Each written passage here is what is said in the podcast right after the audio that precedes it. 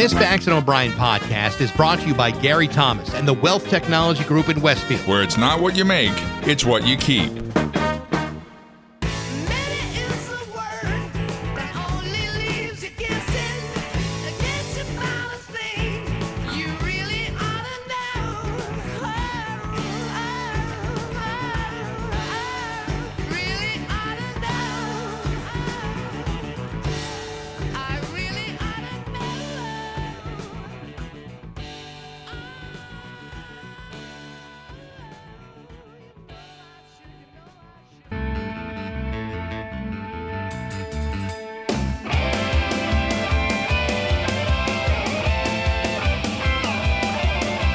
Rock 102, Springfield's Classic Rock. It's 534 and the Foo Fighters on Rock 102. Let's do it one more time. Uh, another day, possibly with thunderstorms, even though yesterday wasn't supposed to be the one, and uh, a high of 95 that'll feel like 105. It is already, I don't know, because we don't have any cable. So, hard to say. Uh, we do have home show tickets to give away. That's coming up uh, this month. Also, live music for Lorraine's, another four pack of tickets to be given away later on this morning, and a lot of other stuff this morning as well. It's 535. Rock 102, Springfield's Classic Rock. It's 551 and Poison on Rock 102. Uh, another very hot day today with highs going up into the uh, middle 90s and the uh, heat, heat indexes feeling like it'll be in the low 100s. Uh, and again, the chance of thunderstorms, not unlike yesterday, even though those were not predicted. Uh, it is 73 in downtown Springfield. Hey, what do you say we hop into some Hollywood drags with John O'Brien of Rock 102? Uh, Britney Spears' father has agreed to step down from that conservatorship he's controlled, along with her life and money for 13 years, but his departure is not imminent. James Spears filed legal documents saying that while there are no grounds for his removal, he will step down once an orderly transition can be made. That decision comes after months of public and legal wrangling by his daughter and her new attorney. The lawyer praised the decision but promised to continue a vigorous investigation into the father. Thursday's filing says Spears does not believe that a public battle with his daughter over his continuing service as her conservator would be in her best interest. So, in other words, they're just going to transfer from one conservatorship to the other. Uh, it sounds like it, but I don't know that she has a problem with that. She just wants her father out, but I don't know what I'm leaving, but I don't know when means. His move similar to Andrew Cuomo's, by the way. Okay, I'll bow out. Different reasons, though. Yes, well, sure. Well, but at least Cuomo said, I'll bow out in two weeks. Uh, the father is just saying, yeah, I'll go, but I don't know when. That's like saying, yeah, well, we're going to die, but we don't know when. That'd be like uh, when uh, when George quit his job, but then showed up the following Exactly. Monday and pretended like he didn't quit the job at Yeah, all. and thought thought nobody was going to notice, and uh, turns out everybody did, including Rick, the boss he hated so much. Rick, Yeah, Rick was the uh, who he ran that real estate agency. Just saw that one recently. Huh? Uh, no, no, actually haven't Really? seen it Wow. in years. Uh, there's certain things that just stick. Amid the ruckus over the new host of Jeopardy contestant, uh, um, amid the ruckus over the new host of Jeopardy, contestant Matt Amodio has methodically scooped up resounding victories and a place in the quiz show's Hall of Fame. The Yale University doctoral candidate in computer science has landed high on the list of all time winners with more than $500,000 in prize money. He won a number of games so decisively, they were runaways. He says his varied knowledge comes largely from being an avid reader. He takes an analytic approach to the show, always replying, What is? to all questions and making big bets only if they won't affect his playing another day. By the way, the uh, word Amodio, which is his last name, I checked it. It's Italian for one whom God loves. Oh, I thought it. is Was, that- I thought it was something you spray after you go to the bathroom. It's ammonium, I think. I, I thought it was a moving company. No, that's uh, It's Amodio. Amodio. Actually, yeah. Yeah.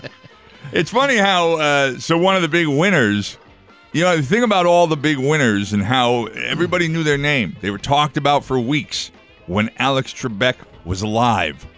Now that he's dead, you become a big winner on Jeopardy. Eh, who Well, cares it- anymore? It, it used to be the only thing you could focus on was the winner. Mm-hmm. Now everyone's so focused on who's going to replace Alex Trebek that I mean, yeah. no one's paying attention to the game. They just want to know who's next. Well, yeah, it's amazing though the transformation this game has enjoyed. You know, it was on its deathbed. I think back in the I don't know what am I going to say the '80s. People thought it was your old grandfather's game. Everybody loves it now. Yeah, well they get well they gave it a fresh look. Yes, yes. You know, Trebek comes on, And then know, he's on his deathbed. he's on his deathbed. Right, new Now you- graphics. Uh, you know, the the theme song was juiced up a little bit. You know, it used to be, and I don't. Uh, I'm sure you remember this, when if you were a quiz master for a show, that was like the lowest form of Right. entry work you Yeah. can get in television. Sure. Yep. Now look at it. Back when Art Fleming was the host of Jeopardy, right? Right. Uh, the Walt Disney Company swung to a profit in its most recent quarter as reopened parks provided a revenue bounce. Uh, revenue in the parks and products division surged uh, from 1.1 billion a year ago to 4.3 billion now as the parks closed last year were opened up for all or part of this year's quarter. Yeah, well, you know, when you charge over $150 for a ticket, it's probably and then take away all of the limitations of the number of people who are allowed in, Yeah. it's not surprising you'd make a profit. I heard the biggest problem was trying to lure Mickey back into the park because of those stimulus checks. He didn't think he'd have to go back. Yeah, I wouldn't be surprised if uh, half of those Disney characters have COVID anyway. Overall revenue climbed 45% as the company swung to a profit from a loss. They ended the quarter ended the quarter with Disney Plus survi- Disney Plus subscribers increasing by 116 million dollars. No word on the Disney Plus survivors. uh, there's no word on that. I think those are the ones that that survived that uh, that seven day free trial. Yeah. I uh what did I do last night? Um oh, I watched the rest of uh, White Boy Rick on uh, Netflix. Very uh, very interesting idea that a 14-year-old was a supposed drug kingpin in Detroit, Michigan. Nah, no, I haven't seen that one. It's uh, it's interesting, Four- but it's a little uh 17. I'm sorry, 17. I was going to say 14's a little No. young for the drug trade. 14 is when he became an FBI informant. 17 is when he became a drug kingpin. You know, when I was 17, it was a very good year, but it had man. nothing to do with Nothing- any of that stuff. nothing- All right, Frank Sinatra. A, uh, a Los Angeles judge has once again rejected one of 11 sexual assault counts in an indictment of Harvey Weinstein. The judge first dismissed the count of sexual battery by restraint two weeks ago, saying it was too old and outside the statute of limitations. And she allowed the DA's office to amend the allegation, but yesterday she rejected it again. Uh, Weinstein has pleaded not guilty to the other 10 counts.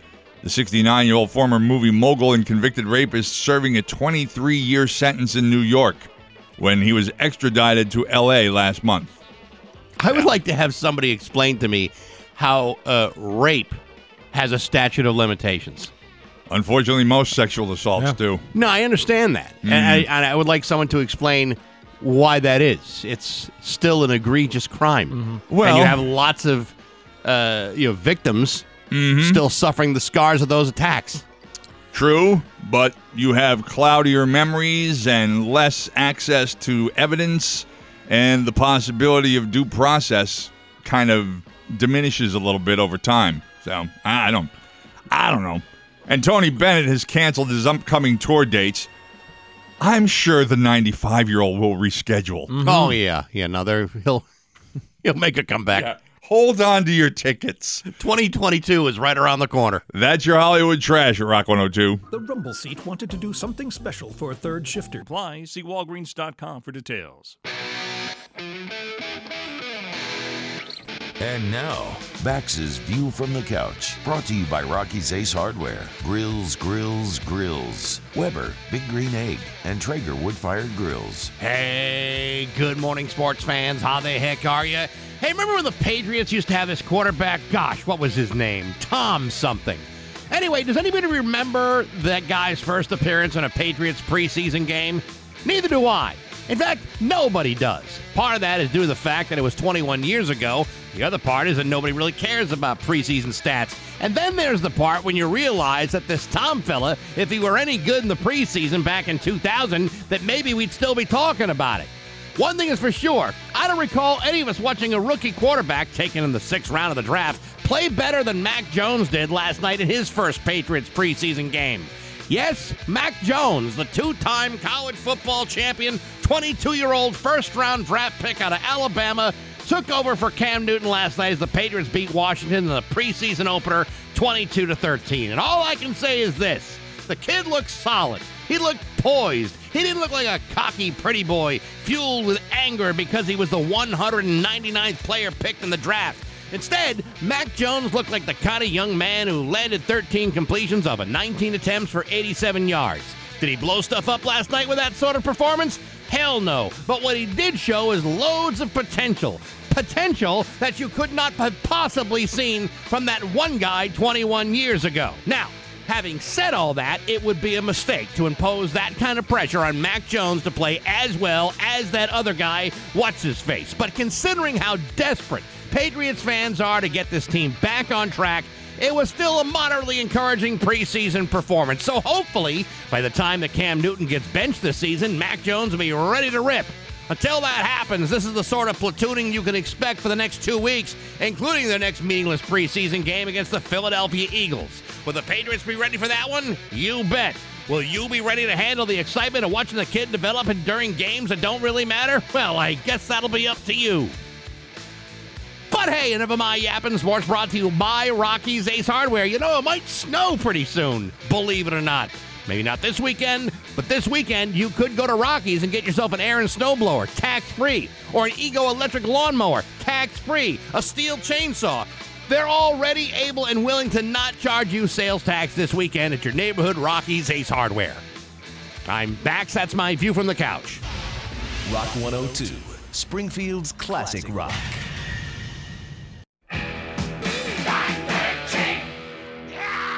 Rock 102, Springfield's Classic Rock at 613 and ACDC and Rock 102. So, uh, another day, not unlike the last few, that is going to be very, very hot, very, very humid, and possibly very, very wet.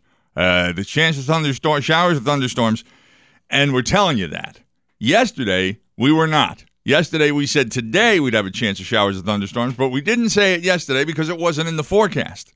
And yet, so I'm uh, doing almost nothing all day except sitting out on the deck reading, and then I'm like, eh, you know, maybe I'll go down to the Stearns Square concerts uh, for like seven o'clock, and uh, I step inside the house for a few minutes to grab something to eat at four, and then I realize how dark it is, and then I step outside and I'm like, oh my god, we're gonna, and then I look at the Weather Channel and it's like we're gonna get nailed, and Yeah. I contact somebody to say, have you canceled the concert yet? And they're like, we're gonna wait till the see. This is supposed to pass fast, he Uh-huh. says. Yeah. So uh, I'm like, okay, well, let me know because I'm not leaving my house until it's over. And then uh, at like uh, six fifty, uh, I get I get a text saying it's canceled. They're worried about the equipment.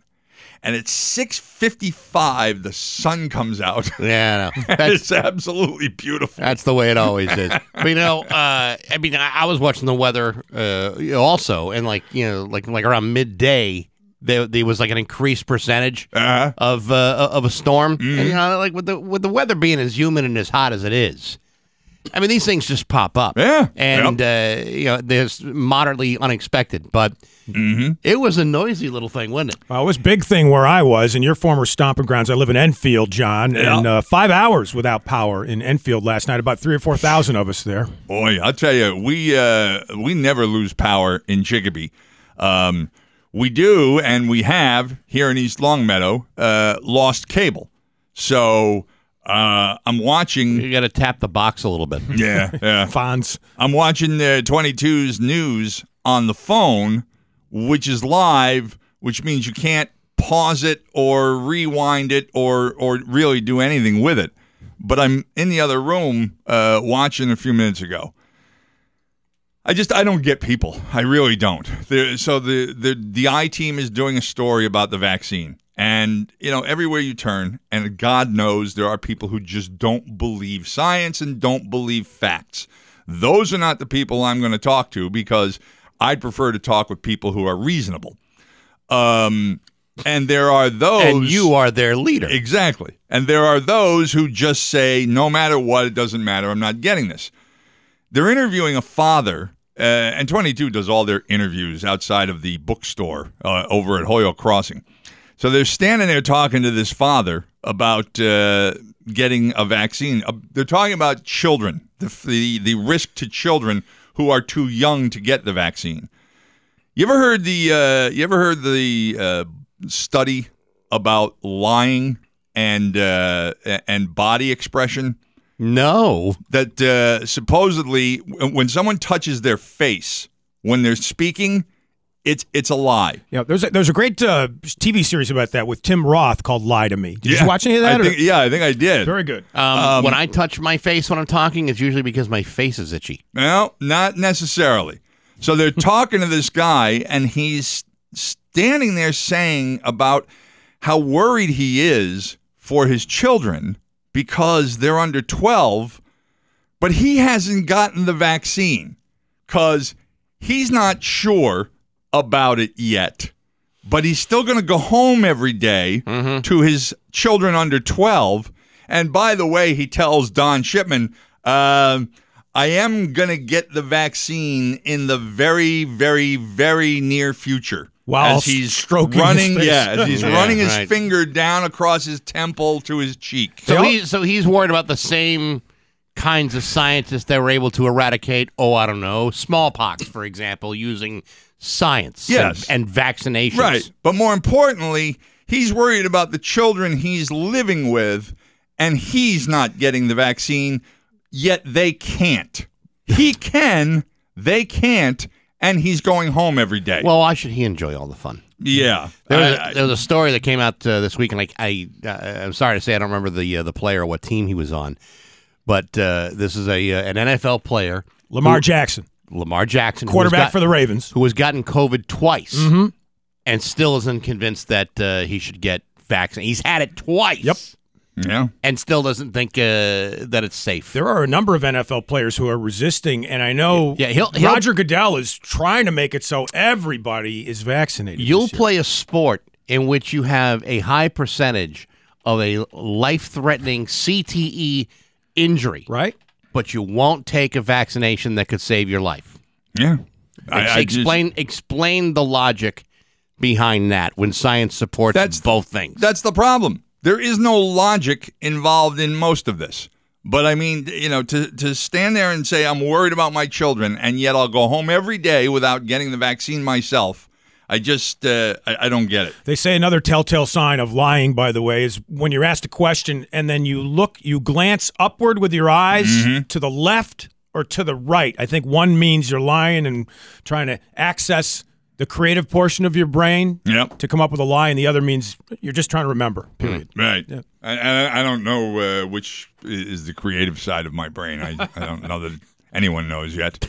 But uh, we're we're all waiting for that one to pop up. but yeah, it got uh, it got pretty nasty last night. Um, I, I'm I, I was just looking at 22 a moment ago because again, you can't pause it, uh, and we don't have cable, so I'm not really aware of the kind of damage that's out there. I haven't seen anything about road closures or uh, anything being put into an emergency situation because of anything down from the storm. I uh, it was on the uh, the for whatever when I moved to Hampden, somebody said, "Oh, where do you see all the power outages you have?" Oh yeah, I didn't. It's one plug. Yeah, but, but I I've I we've rarely had any power outage that lasted more than like a handful of minutes. And and during last night's storm, nothing. We had a power on the entire time.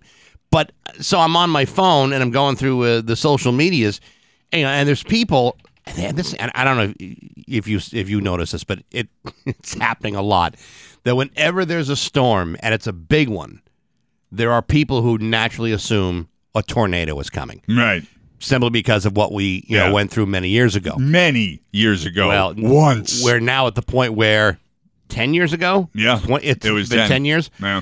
So people are, you know, are on social media. I, I think there's going to be a tornado. Mm. Looks like a tornado. I mean, Well- any anytime like the sky is discolored because of a storm, we just we leap at this assumption that it's a tornado. Well, you know, I tell you, I like I said, I was sitting out on the deck, and after I came outside from having stepped inside for a few minutes to eat, I was surprised. I had not been looking at the forecast throughout the afternoon. I had not seen the change in percentages. So all of a sudden, I see how dark it is, and I'm like, "Oh, this is uh, this." That's when I looked at the radar and saw how close it was to the west. And I'll be honest, it, within seconds, I have a, a, a big palm tree that I have moved outside onto my uh, patio table so it would get sun and get rain since it never stopped raining in July, and now it seems to have stopped until yesterday. Um, so I, as soon as the wind started, I realized that plant has to come in because even with the pot underneath it and the earth in it, this wind is pretty bad. And for one brief second, I kind of thought, well, I looked at the Weather Channel website to see if it changed from thunderstorm warning to tornado warning.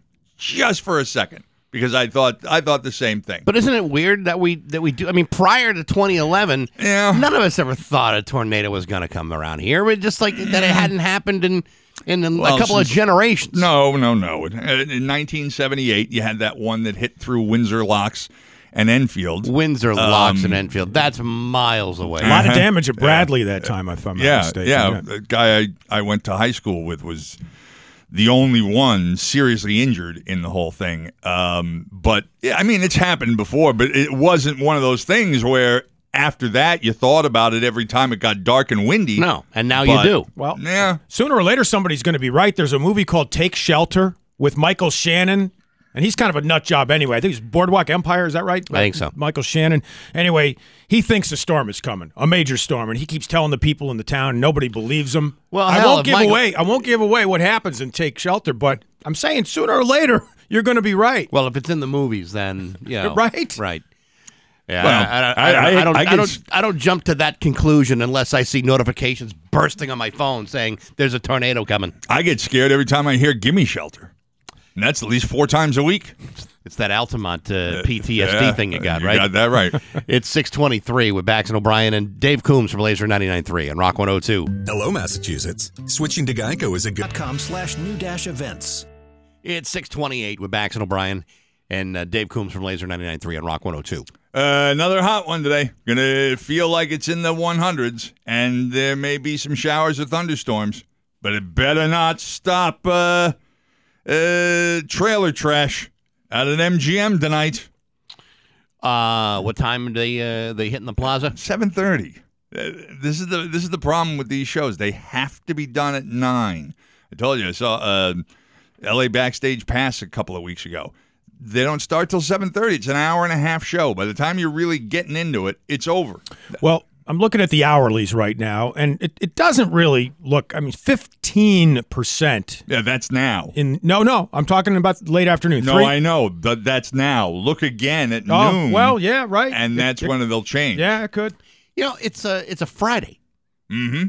It seems to me if you're going to go uh, at 9 o'clock, you probably have another hour, an hour and a half before people are really starting to turn in for the night on a Friday night. Yeah, I know. By the I- I way, it's not just a Friday. It is Friday the 13th. Not Well, to get anybody yeah. freaked out. Yeah. but might as don't well- worry about that. I mean, what's what's the what's the worst that can happen on a Friday the thirteenth? But it was it would the problem was if we remember back, it was the people who lived near MGM that were complaining because it used to be the concerts did go until ten o'clock, and uh, and and people complained, and the city council said, okay, well we'll change it and make it nine. Which all right, if that's what you have to do, you have to do, but start it earlier. Don't don't. I, I know you can't change the end. Yeah, but even if change the beginning. Even if you started it at six, you know, At seven. at seven or six thirty, and by nine o'clock you're going. Well, now what do I do for the rest of the night? well, you can go find something else to do, but I mean, to do the whole thing of a setup for the band and then have to break it down again an hour and a half later, I know. Pain in the ass. Seems silly. Let's laugh. Tell me, Tell me what's funny. It's Bax and O'Brien's joke of the day Well, it's nice to find a fellow with a keen sense of humor. on Rock 102. Joke of the day brought to you by Gary Rome Hyundai. Get three years complimentary maintenance at Gary Rome Hyundai, Whiting Farms Road in Holyoke, and that's no joke. Oh my God, that is hilarious. Springfield's classic rock. A young couple is uh, holding hands as they walk through a nudist colony. Yes. And uh, and he says to her, he says, "Why is it when I tell you I love you, you always lower your eyes?" And she says, uh, kind of shyly, she says, "Well, I want to see if it's true." you see, she's looking down because he's nude, and she thinks that. Uh, I don't understand that at Booyah!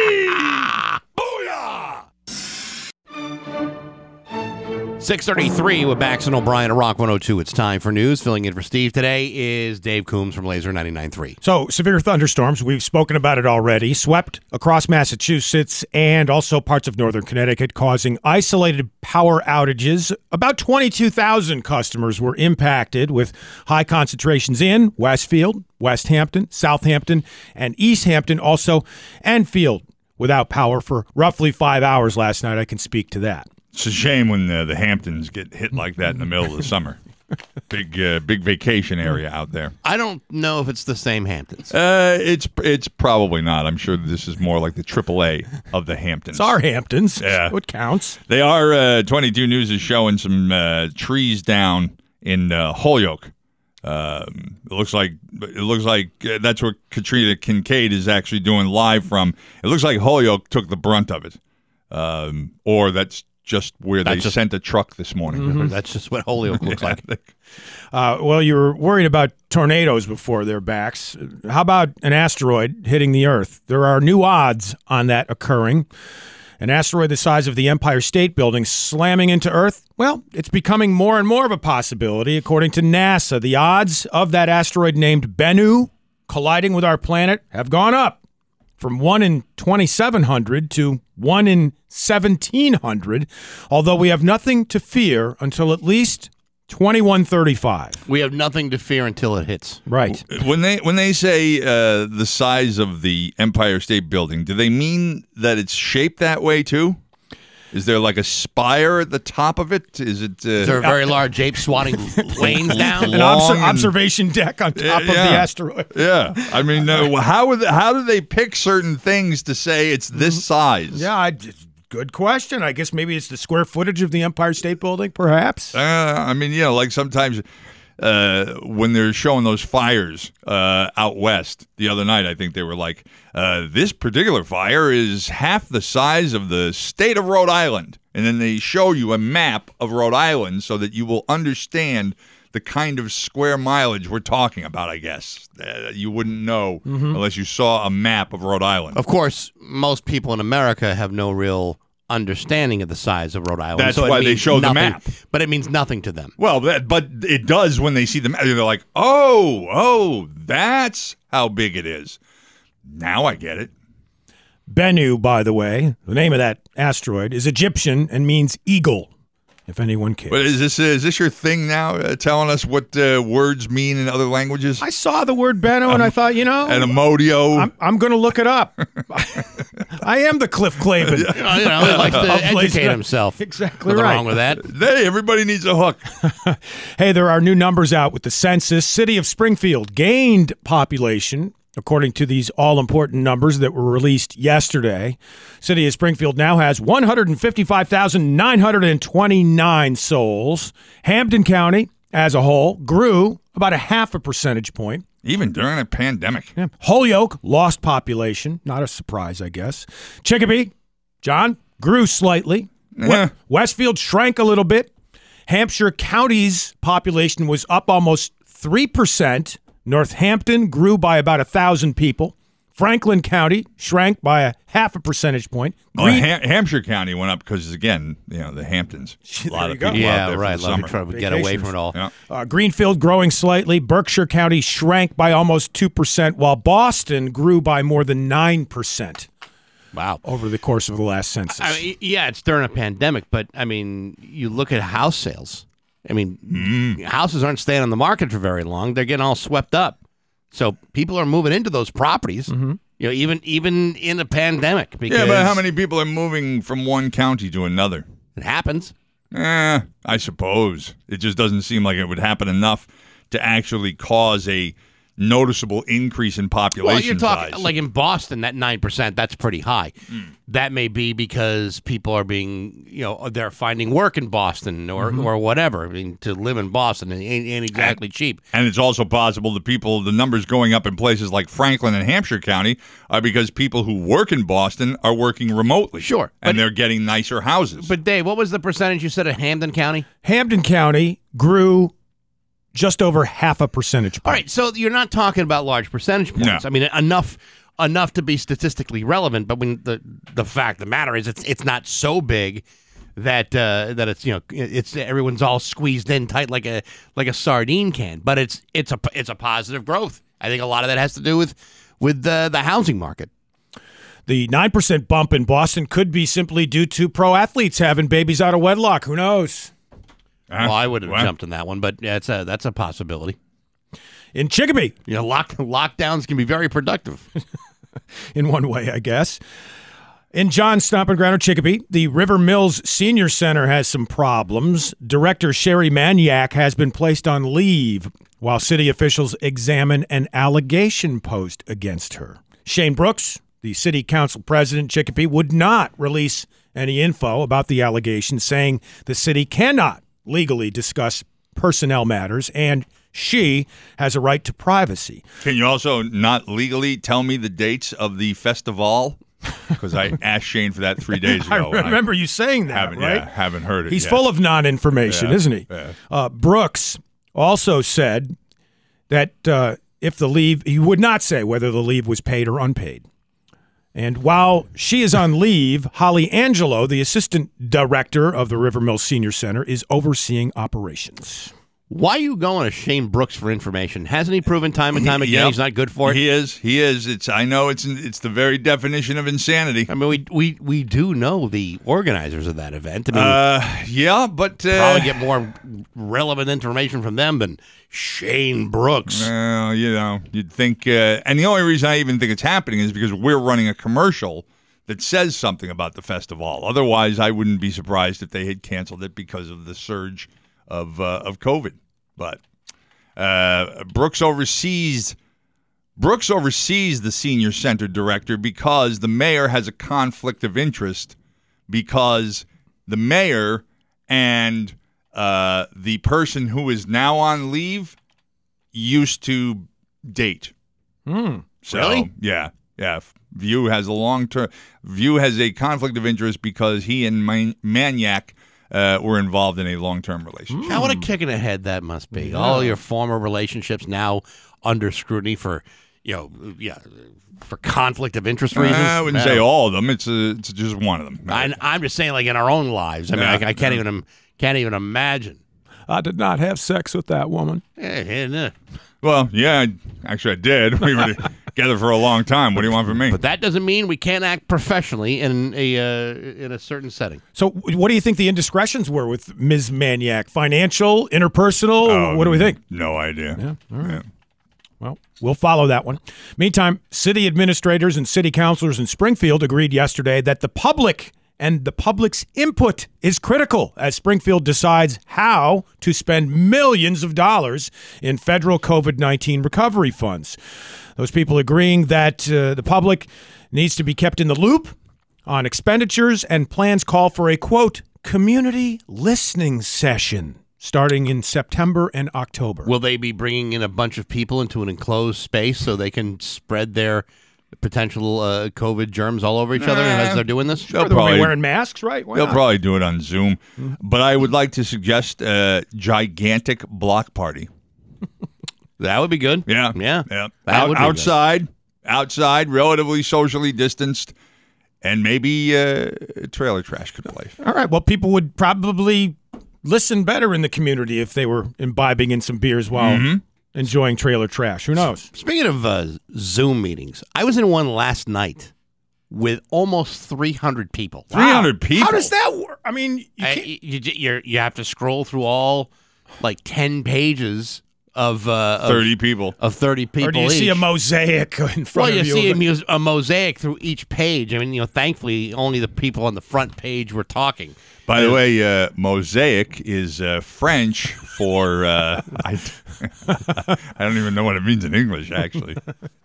Well, thanks for getting into the spirit of my my, my latest hobby. Yeah. I appreciate that. Hey, Dunkin' is giving away two tickets to a Patriots game if you're a resident of Franklin, Hampshire, or Hampden County. It's part of the Dunkin' Forever New England Kickoff Sweepstakes. According to Dunkin's Facebook page, what you do is you nominate somebody who gives the best pregame pep talk. Could be a local coach, could be a mom or dad or somebody like that, and you tag them with the hashtag Dunkin' Kickoff Sweepstakes for the chance to win two tickets to a Patriots home game and more. Can you self-nominate? I would imagine.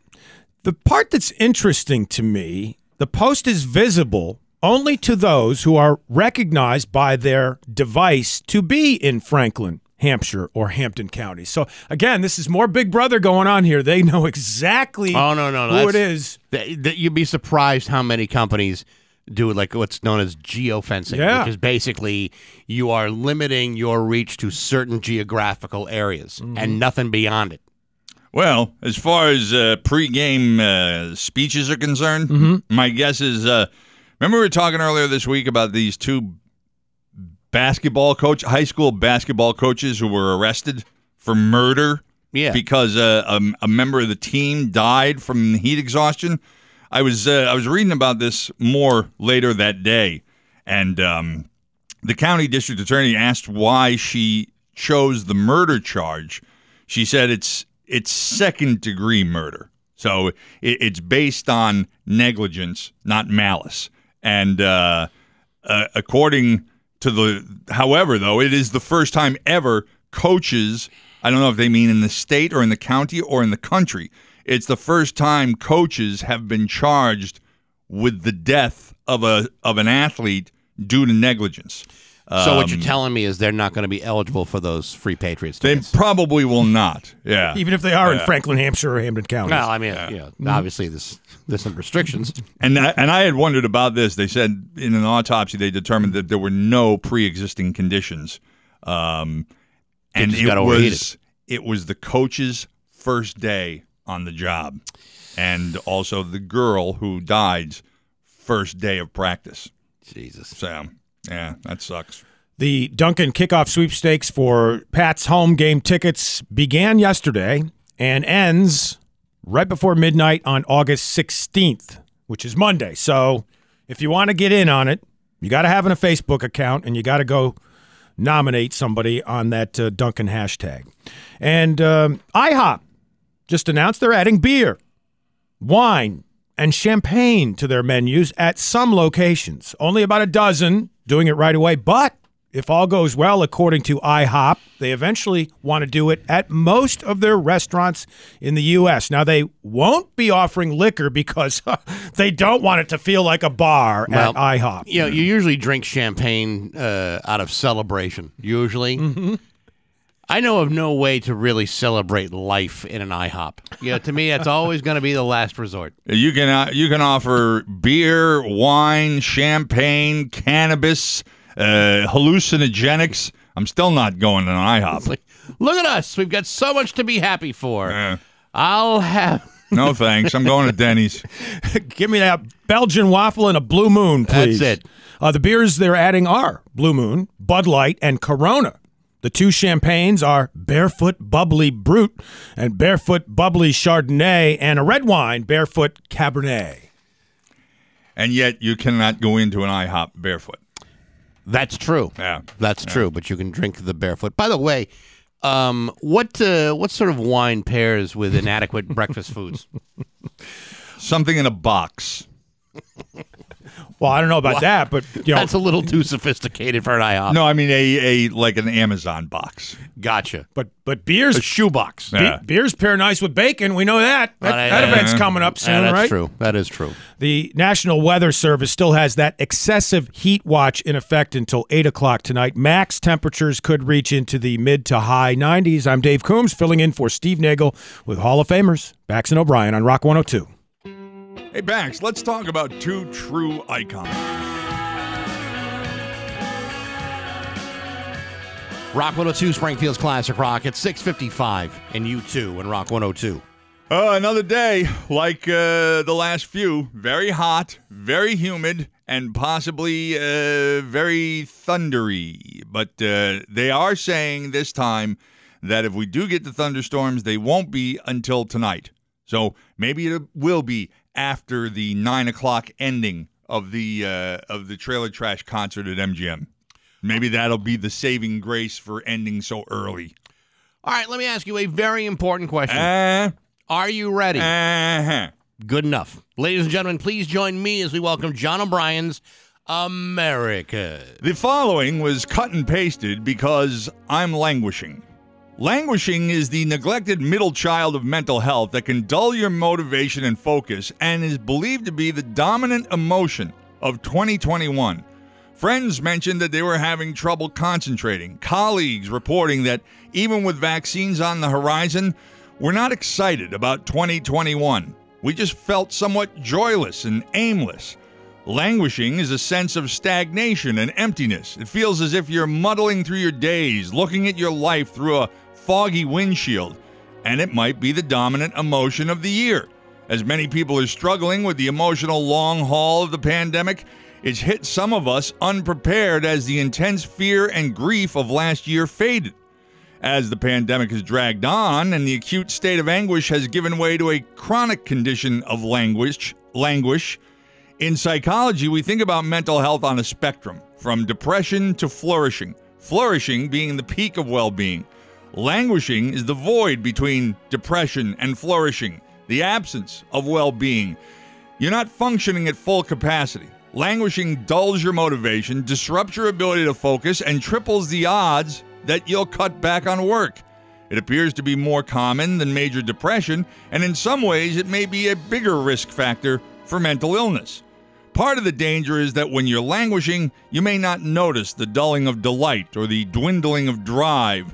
You don't catch yourself slipping slowly into solitude. You're indifferent to your indifference. When you can't see your own suffering, you don't seek help or even do that much to help yourself. Although we haven't faced a pandemic before, most of us have faced loss.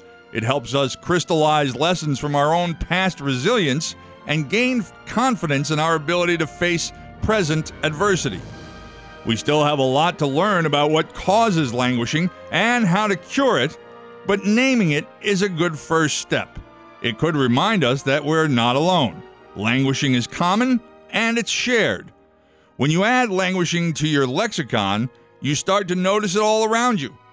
And by acknowledging that so many of us are languishing, we can start giving voice to quiet despair and lighting a path out of the void. This has been John O'Brien's America, an America where I feel languishing is actually what makes us the United States. Thank you. The views expressed in John O'Brien's America are all about the dulling of delight. Thank you.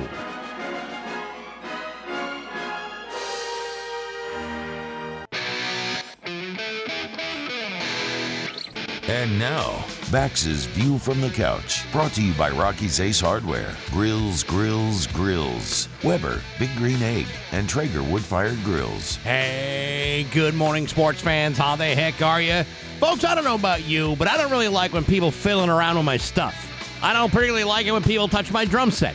I don't like people playing around on my phone. I don't really care for people eating food off my plate with their greasy little mitts and their filthy little mouths.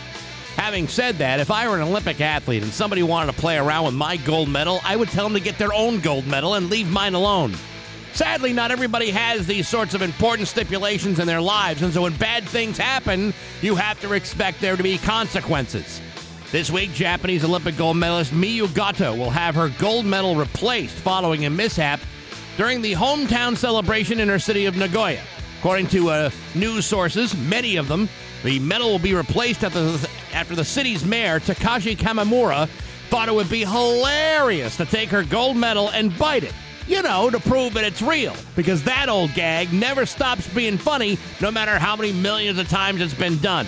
And while the medal, which was won for women's softball, was technically not damaged, the mayor intentionally flouted the city's COVID protocols. He's also under fire for disrespecting Goto's Olympic achievements, and so Goto will receive a brand new medal in its place. Now, just so you know, based upon the current trading value of a precious commodity like gold, an Olympic gold medal should run you no less than $820. So, to have your elected official grab your medal like a prop comic and place it in their mouths is a very expensive sight gag and not one that I would perform myself. Never mind the COVID protocols, I'm just not sure where that gold medal has been or how many people have touched it. There are all kinds of potentially uh, difficult bacterial threats out there, and I don't particularly care to contract any of them, even if putting in my mouth really gets a big laugh. But send me an $820 bill, you'd be surprised how fast I stop laughing. The bottom line is don't put trophies, awards, or commemorative medallions in your mouth because people will be laughing at you, not with you, and no one needs to see that. But hey, enough of my yapping sports brought to you by Rocky's Ace Hardware. Pull Rocky's August sales flyer off your phone or computer. It's loaded with bargains like the four buck tool sale or the DeWalt $100 deals. Every month there's a new Rocky's flyer jam packed with savings, and it's always at your fingertips at Rockies.com. I'm back. That's my view from the couch. Rock 102, Springfield's classic rock. Springfield's Classic Rock at 713 and the Beatles on Rock 102. Another hot one. Could be another stormy one. It'll definitely be another uncomfortable one with uh, temperatures around 94, 95. Uh, heat indices over 100. I can't, I can't, that's a hard word to say. I believe, I, I prefer to say index. I don't know when it changed to indices. I don't know. Some some snobby smartass would try to Yeah. add indices. I think it's a different word, but I don't, I don't get the It's like uh, difference. It's like processes. Yeah, I wouldn't say Yeah. process. I'd say like a series of processes. I, that, I'm I'm good with that. But that's it's it's spelled the same way. Processes and processes are spelled. Indexes and indices have different spellings. I, I don't I don't get it. I got a buddy who's in disease right now. I was just Yeah. telling you about it. He's Yeah. got some sort of weird thing he brought back from Costa Rica. Well, there's a lot of people who bring back weird things from Costa Rica. Um, so there were a lot of cities and towns in Massachusetts because of COVID who postponed their fireworks from the 4th of July. Right. Thankfully, Springfield was not one of them. Uh, we went ahead and did it, and did it, as far as I know, safely. I don't remember reading about any kind of surges uh, a week or two after the fireworks. The cities and towns that rescheduled them said, we are not rescheduling them again, despite this recent surge. Some cities and towns that postponed it say they are going to have them this year. Uh, as some of those dates are approaching, while the Delta variant cases are increasing, they say not again. At this time, we are moving forward with our fireworks on August 14th, said the uh, Northbridge Fire Department. We've been in touch with the Board of Health. We are paying attention to the CDC and the Massachusetts health guidelines, but we are going to have them this weekend. More than 15 cities and towns in Massachusetts imposed mask mandates or advisories, including Cambridge, Salem, and Northampton. Uh, none of those, however, are planning firework events. Um, none of the ones planning the firework events have a mask mandate. Uh, so that was a, that was a little a little bit backwards. Right. Um, Warren's fireworks will happen at uh, on August 28th. Man, you North well, Warren, Uh-huh. Northbridge. You're talking about major Oh, displays. Hey, I haven't gotten to the biggest one now. Where, Where? originally planned to have theirs on uh, August 1st, then they changed it to August 14th, which is, of course, tomorrow. Um, something else that was postponed and is going to happen, it will happen next weekend. The world's largest pancake breakfast. They say they are going to go ahead with this. Baystate Health and Caring Health Center, with the support of the Department of Public Health and Human Services in Springfield, will also be providing vaccines at the pancake breakfast. At, at the IHOP with booze too. No, no, no. Ah, damn. Do you uh, do you get the do you get the vaccine before or after the pancakes? I'm not sure. Is it the Do same I- tent? Do I have to have the pancakes? Because again, for for 40 years of this uh, event, I have yet to eat a single pancake, and and I don't intend to break that record. I think Judy gave me a plate of sausage once. That was pretty good. I appreciated that. That I would eat. Yeah. But uh, no, no pancakes. But I'm not sure whether pancakes have to be eaten in order to get the vaccine. I would say probably not. You know, I'm uh, not to say that people won't get vaccinated while they're there. You know, maybe there will be some. I just, I, you know, for me, I don't, I don't know if I would uh, rely on the pancake breakfast to be my place to get it. I mean, I Well- mean, I, not that it wouldn't be sanitary and it's not supervised, and you know, nothing against Judy. I think it's a great idea. I just, uh, you know, I just know for me, I would probably want to be vaccinated before I go to the pancake breakfast. Of course, every year there's an honorary chairman of the breakfast, and this year that'll be the DA.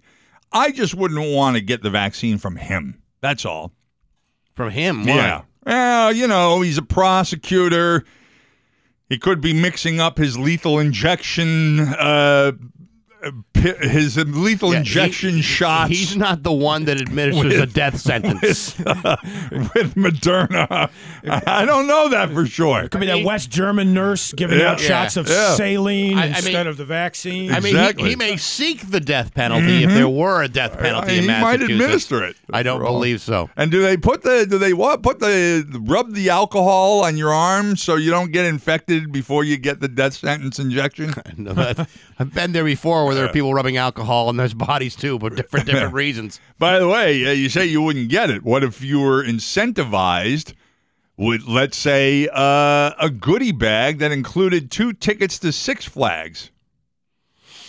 Hmm? Well, see, I'm not one of Yeah. these people that's holding out on the vaccine. So, I mean, I would take a goodie bag that had that stuff. Uh, but if I were anti-vaccination, uh, you know, I don't know if that would be good enough. well, for can me. it be retroactive since you already got the vaccine? Can you get the goodie bag just by proving that you have? No, the that's not the vaccine? it's not the Vax Millions lottery. It- this is uh, Although, although two tickets to Six Flags is it's about the same cost. Yeah, probably. um, now, see, if I didn't want the the shot from uh, from the district attorney, I will take it either from the Cat in the Hat or from Boomer. Even though Boomer has very clumsy hands, uh, I probably would still take it from, Yeah, I'm. from I. I really try to keep most of my uh, medical procedures and uh, and medicines uh, out of the hands of mascots. oh no, no, no! There's nothing wrong with the the Cat in the Hat or uh, or Boomer, except that they may have rabies.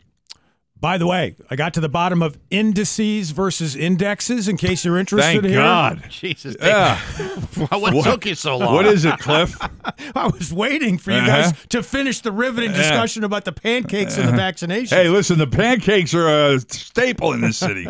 from an article at NASDAQ.com called What's the Deal with Indices and Indexes? Indices is used when referring to mathematical, scientific, and statistical context. Numbers, symbols, figures, blah, blah, blah. Uh, apparently, uh, the other one is used, Indexes. indexes is used to, to describe uh, words and things in a document. Hmm. Well, that changes everything. Yeah, There. I, will There never make that mistake again. No, you Okay. won't. Uh, let's see. Businesses and organizations supporting the pancake breakfast include Baystate Health and uh, the Sheriff's Office, MGM Springfield, Business Improvement District, the Parking Authority, the police, the public work. This would be. Uh, this is the way to end the dirt bikes up and down Main Street. They'll just use chestnut instead. Uh, they'll they'll probably do that, but at least they'll be off of Main Street. Just keep those tables out there. Again, it's just like whack a mole. You're sending them somewhere else. Well, Yeah. usually the National Guard is out there. I don't think the National Guard plays around like that. They see they see some guy in a, in a dirt bike trying to get on Main Street during the pancake breakfast. Uh, y- y- listen, no one's going to stop them from giving you a tune-up. Oh, we don't play that. I think uh, I think we can I think we can uh, what's the word? Deploy uh, pancake making stations around the downtown area to keep the bikes, the dirt bikes, off the road. You know, it'd be kind of fun. They never actually uh, adopted this. Remember, uh, I don't even know if they still do this during like uh, Thunderbird games. Remember the Springfield Falcons that would have like a like a T-shirt cannon and they would blast T-shirts into the crowd. sure. Yeah, Could you do that with pancakes? That would certainly make know. the day a lot more fun. Yeah. Well, you know, remember those little guns you had as a kid that shot little circular discs? Yes. Yeah, Yeah, Yeah. something like that. exactly. Yeah, a disc. The the pancake would be the disc. Well, dollar size ones. Yeah, yeah. Well, yeah. Well, I mean, listen, you don't want to get uh, you know out of whack here, but Right. like dollar-sized Yeah. pancakes, you shoot them off, and if you can get lens in, into someone's mouth, then you both get like uh, Big E tickets. But where's the syrup, though? That's a problem. I see. There's Yeah. the flaw in the ointment right there. You make uh, you make syrup soaked dollar sized pancakes. Okay. the, syrup, the Or- syrup is right in the pancakes. separate guns for the syrup, maybe. or you stand in a pool of syrup and let that be the challenge. Mm-hmm. Yeah, it's a 'Cause- dunk pool. It's got to be the Yes. Vermont maple syrup, by the way. It can't be the fake stuff. What do you What do you think? we're made of money? Have any idea what Vermont maple I kn- syrup is worth? I know, but the Aunt Jemima, or whatever it's called now. A dunk pool Can't- full of syrup. All right. Just don't put an 80 year old man in it. Remember the year they did that to Ben Swan? This guy's 80 years old. They got him in a dunk tank out on Court Square. He survived it. He did all right. Uh, for a while. yeah, right. I mean, Yeah, yeah, eventually you get dunked, but uh, I don't think you want to drop a 80 year old man off No. a bench into a Into pool a of water. Tepid pool of water Yeah, out but, in the middle of downtown. well, I won't be here next week, but I'm going to assume that Jody will probably uh, pop in next week. I hope so. And I hope she brings lots of food. By the way, pandemic and pancake both begin with the same three letters. Just saying. Here Wow. on Friday Yeah. the 13th. Boy, oh, boy. Just Phew. saying. Now I know why we brought you in on this show. Thank you. Thank you. I'm here all week. It's 723 with Bax and O'Brien and Dave Coombs on Rock 102. Winesick Nursery has had roots in the valley since 1954. 732 with Bax and O'Brien Rock 102. It's time for news brought to you by Yankee Home Improvement all month long. Receive 40% off installation of windows, doors, and Yankee Home signature one day bath system. Always use the keyword Rock 102. And filling in for Steve Nagel this week is Dave Coombs from Lazer 99.3. Severe thunderstorms last night swept through western Mass and northern Connecticut, causing isolated power outages. Over 22,000 customers were impacted. It says here, according to MassLive.com, the highest concentrations in Westfield, Westhampton, Southampton, and Easthampton. I know we had problems in Enfield as well. We were without power for about five hours. yeah, well, you got problems in uh, Tommyville and the Hamptons. That's uh, that's going from one extreme to another. Tommyville. Yeah, Thompsonville. That's a that's a nickname for uh, Thompsonville. Tommyville. Is that what uh, people are calling it? Or- I've uh, people in the know do it, do it, uh, and actually some people who live there. Not I me. never did it before. You live there. I'm, I've never heard that. I know. I, I never heard it either, and I lived there for, for like almost thirty years, twenty years. Tommyville All right. and the Hamptons. This extreme weather, by the way, is sort of unprecedented, although not completely. Some climate experts are saying that these temperature increases are the most that we've seen in 125 years. Now, I don't know what happened 125 years ago, It was freezing. but yeah, it was the ice age back then. the exactly. glaciers were Yeah. finally starting to melt. the, no, we're talking about uh, temperature increases now. Yeah, yeah, I know Yeah. increases, but 125 years ago it Oh. was uh, freezing. So you're saying 126 years ago it was Right, really cold, and then all of a exactly. sudden, bam! Then it starts heating up. All right, so these climate experts are also saying it's a quote code red for humanity. Well, it's also fake. There's also a code red for workers at the Big E. Vendors are being impacted by the decline of available workers in the service industry. So if you're looking for a job, you could probably get one easy with the Big E this year. Yeah, I could see where they might have a problem. Yeah, they might. But, you know, I've, I've I've talked to a couple of business owners, and they're saying that they, for, and I don't know why they're saying this. Going to get involved in too deep in the conversation, but they're saying that hopefully by September, middle of September, end of September, you know, they'll be able to start hiring people once you know some of these, uh, you know, these stimulus checks and these extended unemployment uh, benefits run out, and then maybe people will be rushing back to get these jobs. Yeah, but uh, I mean, the jobs at the Big E. I don't, I don't know how many people are actually employed by the Big E, and then of all the vendors, how many of those? Um, Independent contractors Right. versus employees of the yeah. yeah, Yeah. yeah.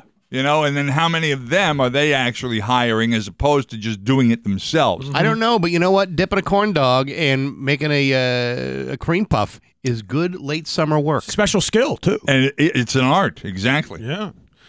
Well, I don't know. I mean, uh, other service industries, especially fast food industries, are having this same problem. You see, almost all of them have help wanted signs hanging out front with bonuses that they're offering for sign ons. Yep. Good luck. Former Longmeadow resident Gail Ward Olmsted has launched her fifth novel, The Landscape of a Marriage. Published by Black Rose Writing, the piece of historical fiction tells the story of Mary Perkins Olmsted's marriage to her brother in law, Frederick Law Olmsted, of course, the most famous landscape designer of the latter half of the 19th century. Wait a Of minute. course. She, she married her brother-in-law. That's the part that caught my interest as well, Bax.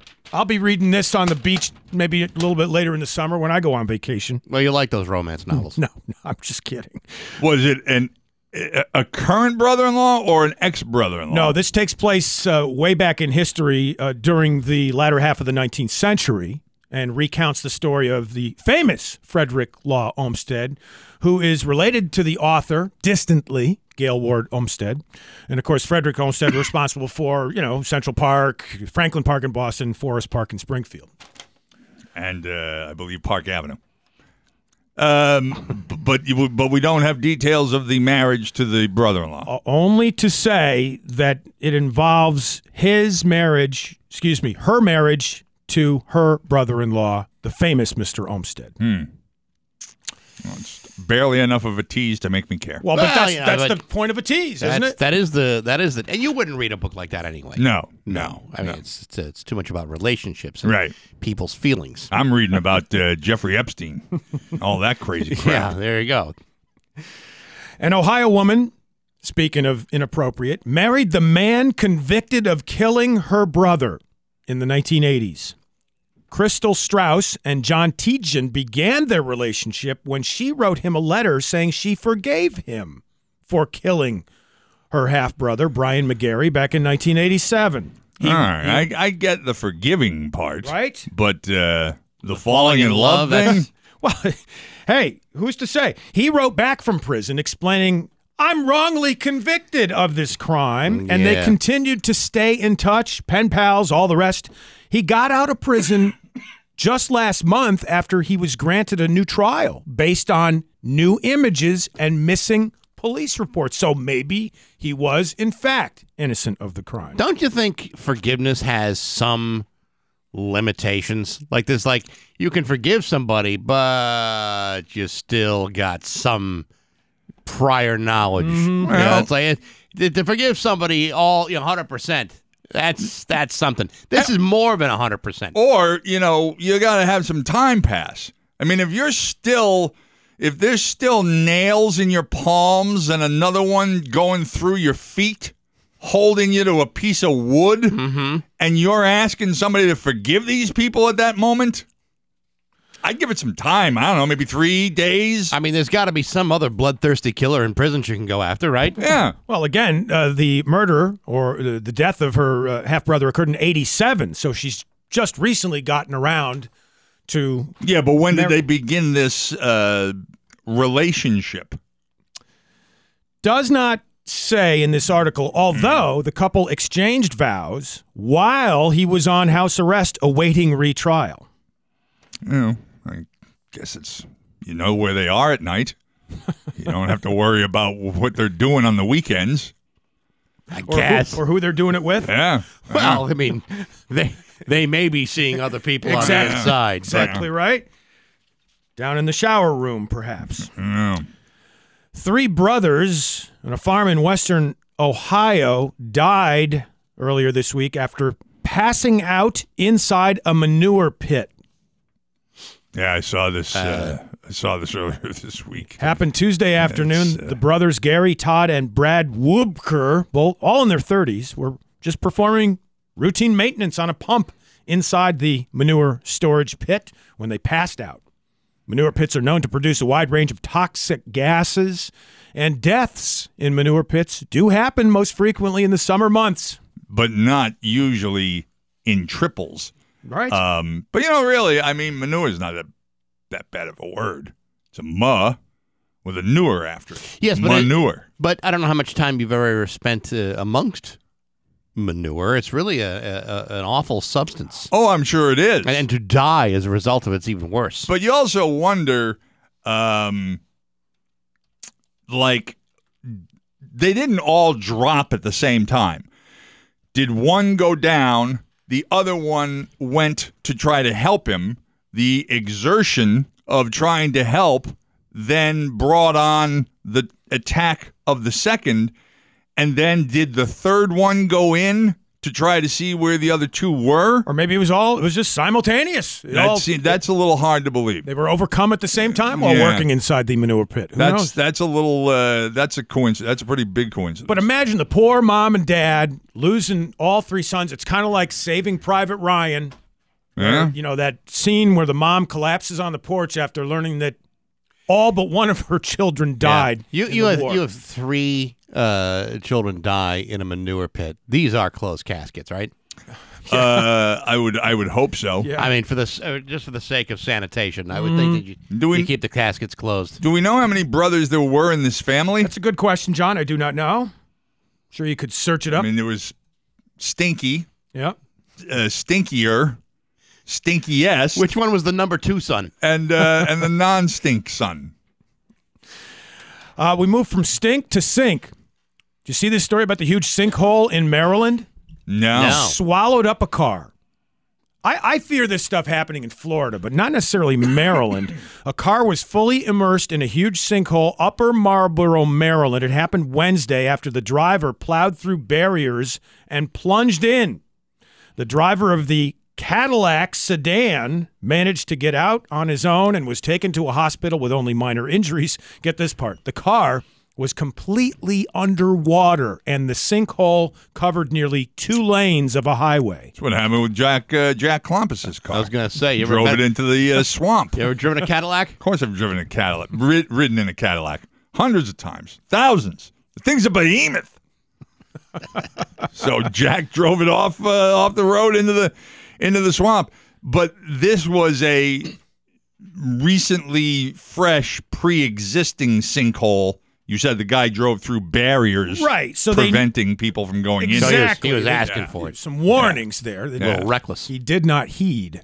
But I fear this kind of stuff, as I said. And look, we had that building in Florida recently, and perhaps as the result of a sinkhole, I guess investigations are still underway there. You know, I think the water table's so high in Florida. I, I think these things are going to be happening with greater and greater frequency as we go on. Well, when you think about all the rain we've had Mm-hmm. this year, just you know, here in New England, I'm surprised you haven't seen a few more, you know, sinkholes around here. You know, with you know roadways being washed out underneath, Mm-hmm. Right. And then you got these big, you know, collapses, and you know, these are car sucking holes in the ground. Well, and these come without warning. I mean, kind of like the tornadoes you were talking about earlier. I mean, you really have no, not much warning of a sinkhole. Yeah, they've had them. I've seen the news stories uh, online of the sinkholes that have popped up around the villages. In fact, and uh, it, it's not really. When I win the Florida lottery, then I'll start worrying about sinkholes because the odds are about the same for both. Gotcha. So I, I'm not really thinking I'm going to win the lottery. I'm not really thinking my house is going to get pulled into a sinkhole. A 67 year old man in England didn't win the lottery, but decided to take things into his own hands by becoming a bank robber. His first stop and first attempt, a total bust. He handed over a note to the teller, but they couldn't read his poor handwriting. Oh boy! So he left the bank empty handed. This is just like uh, Woody Allen. Yes. And uh, uh, oh my god, I forgot the name of the movie. Take the money and run. Yes. Where he goes to the bank teller and it says, you know, give me your money. Uh, I've got a gun, but he misspelled gun and it said, I've got a gub.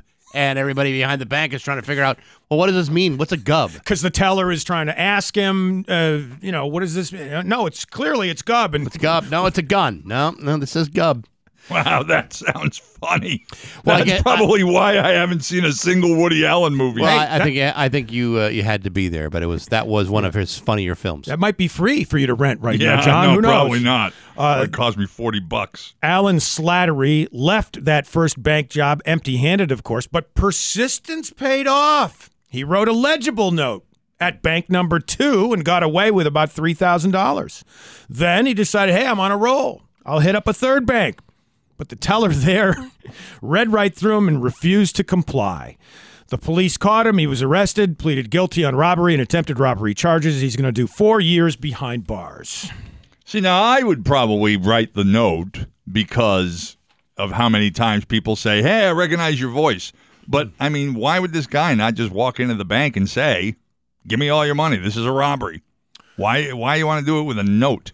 or maybe get a buddy of his or you know a woman who does have good handwriting cursive maybe Yeah. to write the note for him. Yeah, but don't you think though, if you're a bank robber and you you do one successfully, or maybe you do a second one, by a third attempt, you're really pushing your luck, don't you think? well not necessarily Baxby. You just got to ask for more than three grand. That's what he got out of the second successful attempt. I think you got to go big or go home. I guess, but I mean, I would think if I if I could get away with it more than more than once, a third time, it's like I don't know if I want to take them kind of chances. The odds are kind of stacked against you. well it's kind of like that in the movie the town with ben affleck did you see that takes place in like charlestown i think in boston Mm. All right. very good and they're bank robbers and they push they push their luck a little too far Yeah, well, but also bank robbers usually don't go in requesting a particular denomination. I won thirty-seven dollars and sixty-six cents in unmarked bills. All it in this bag. All twenties, please. Well, plus they don't have a sound financial advisor, John, like you do Yeah, behind the not. scenes. Yeah. They Yeah. burn through their money pretty quickly, I think. Nowadays, the only thing you can get from a bank is a tube. Speaking of burning, excessive heat watch in effect still till 8 this evening, according to the National Weather Service. Max temperatures could reach into the high 90s. I'm Dave Coombs, filling in for Steve Nagel on the news with Bax and O'Brien, the Hall of Famers on Rock 102. At Table and Vine, we have the best selection of spirits to. Rock 102 Springfield's Classic Rock at 754 and Bon Jovi on Rock 102. Another very hot one today that could very well end with uh, thunderstorms and uh, muggy. A high in the 90s. It'll feel like it's in the low 100s. It's already 75 in downtown Springfield. Uh, the original Western Mass Home and Garden Show is coming on August 20th through the 22nd at the uh, Eastern States Exposition for uh, special discount coupon offers. Go to westernmasshomeshow.com. We happen to have a four pack of tickets that we'll give away right now to the 10th caller at 293 1021. Good luck to you at the home show. So the cable came back on, and uh, a few minutes ago, the Today Show did a story about last night's uh, Field of Dreams game. Right. I was reading this uh, editorial yesterday uh, about the whole thing, and uh, the closing pitcher for Chicago said, uh, "I'm excited about running through the cornfields. Who wouldn't be?" And and the uh, the uh, opinion piece goes on to say, "Well, a lot of people actually would sniff at the whole idea." When the film premiered in 1989, Rolling Stone's Peter Travis Travers called it a gooey fable with an inexcusably sappy soliloquy by James Earl Jones near the end. And the internet offers a wave of think pieces trashing the movie as well, most of them written in the last few years. In uh, Rocky, Hoosiers, and The Natural, they all have the big game at the end. Uh, we don't get that in Field of Dreams. This is more about the timeless nature of baseball. Yeah. But uh, yeah, this was not a very complimentary column No, that was written about this. But you know, critics uh, don't always get it right either. Often, oftentimes they uh, they overlook classic films, of which this has become. Uh, yeah. No, seriously, it's a lot of Uh, a lot of times that the critics just plain have it wrong. I love the idea that the guy who owns this place. Uh, I thought I looked on Google Earth last night that his house is like right on the first base line. I mean, he he didn't build this thing. They didn't build this thing very far off the front porch. Nope. Which is actually kind of cool. Kind of like uh, it's kind of like those rooftop seats at Wrigley. Yeah. You can see you can watch the game right from your house. Out on Waveland Avenue, I think that is. Yeah, I like that. Yeah. Uh, by the way, uh, Rotten Tomatoes has Field of Dreams at 87% approval Yeah, that's from ver- from critics and 86% from audiences. that's that's pretty favorable. So I don't know what critics you're looking at, but a lot of critics actually liked it. I'm looking at the cynics critics. Yes, well, apparently That's where my. That's, where I always go. Right, you're only looking for the ones that have a negative point of view. Rotten O'Brien's versus Rotten Tomato. It's 7:57 with Bax and O'Brien to Rock 102. Live in concert, Saturday nights at 9 on Rock 102. Rock 102 Springfield's Classic Rock. It's 810 and the Black Crowes on Rock 102. Another hot one, very, very hot. It's going to feel like it's uh, over 100 degrees. And uh, then the day could end with thuns- thunderstorms again. It's already 75 degrees in downtown Springfield. So um, they did a story earlier this morning uh, on the Today Show about this house for sale in Boston. Um, The skinny house? yeah, I uh, I got to admit, uh, my own ignorance here. I never heard of this thing before. Well, this goes on sale every few years, I think. I think it just sold recently, like maybe four or five years ago or something like that. and that. it's for sale right now for 1.2 million. But I never, I never heard of it. And apparently, it's a very popular place.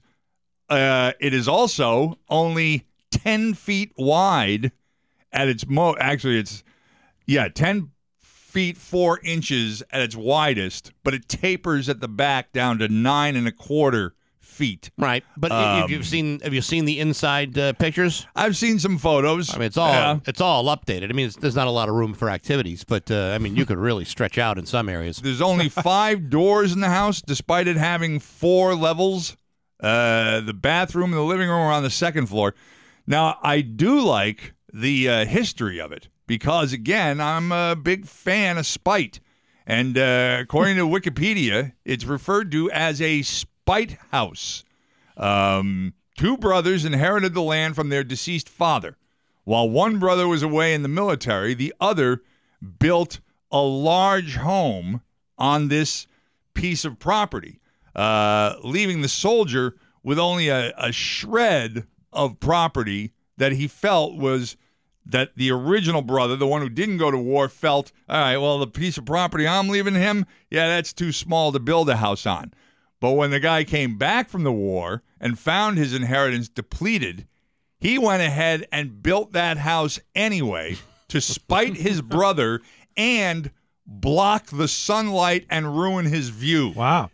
Yeah, I love that idea. So you know, so you could open up a side window and literally, you know, just stick your finger out and touch the next building. Yeah, I, yeah. I, I had one of that once in, a, in an apartment where you c- I could touch the next building over. Hey, you Where- where pass was that? Grey Poupon back and forth. I could. Where was that that you had that situation? We actually, uh, this is many, many years ago. I lived above a funeral home. Oh, wow. And there was a an apartment building next to the funeral home. Mm-hmm.